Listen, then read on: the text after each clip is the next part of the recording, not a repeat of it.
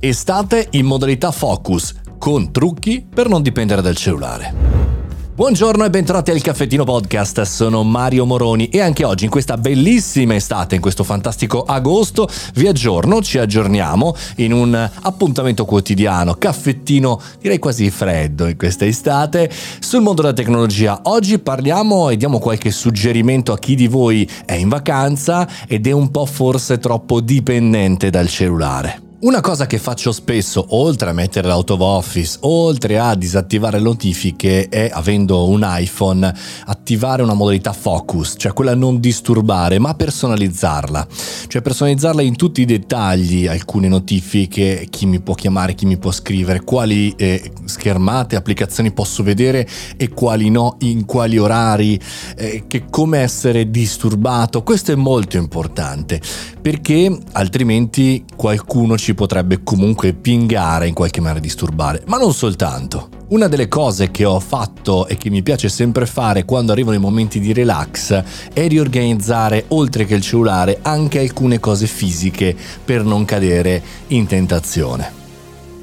Per esempio, spesso utilizzo le note, anzi le note del computer, del cellulare sincronizzate sono uno dei miei punti lavorativi principali perché vedo questa notizia, scopro qualcosa, vado a un evento, eh, ascolto delle persone, mi segno qualche cosa di cui parlare, potrei parlare anch'io e questo in vacanza è deleterio perché molte volte eh, sei iper mega eh, diciamo felice in vacanza per cui produci anche per assurdo di più e quindi mi porterò dietro una Moleskin e scriverò lì. Un'altra cosa importante è portare un solo cellulare ogni volta che esci da casa in vacanza.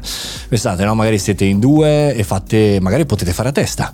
Un giorno lo porta uno, un giorno lo porta l'altro, così che siete obbligati in qualche maniera al 50% a dedicarvi all'altro e dedicarvi anche al non online. E questo è importante perché è tutta una questione di abitudine, lo sappiamo bene, ma siamo difficili da educare noi stessi. Quindi, quindi poter avere un giorno sì, un giorno no, oppure per i più eh, temerari si può portare un altro telefono ancora.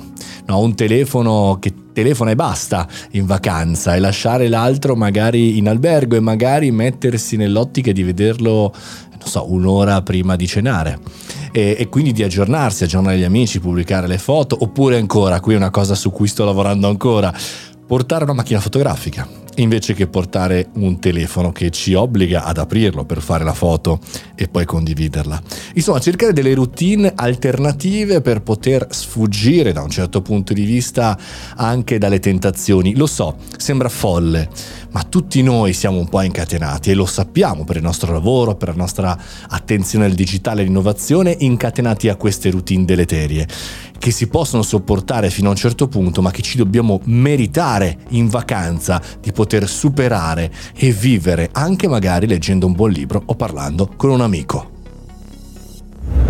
Voglio invece salutare chi sta lavorando in questa estate, tutti quelli che lavorano nelle strutture ricettive per gli spostamenti, ma anche per chi sta lavorando, magari è andato in vacanza prima o ci andrà a settembre. Grandi, forza eh, agosto e forza estate e forza qualsiasi cosa, eh, godiamoci un po' di, di bellezza anche dalla nostra Italia. Fate i bravi, buon lavoro per chi lavora e noi ci sentiamo domani.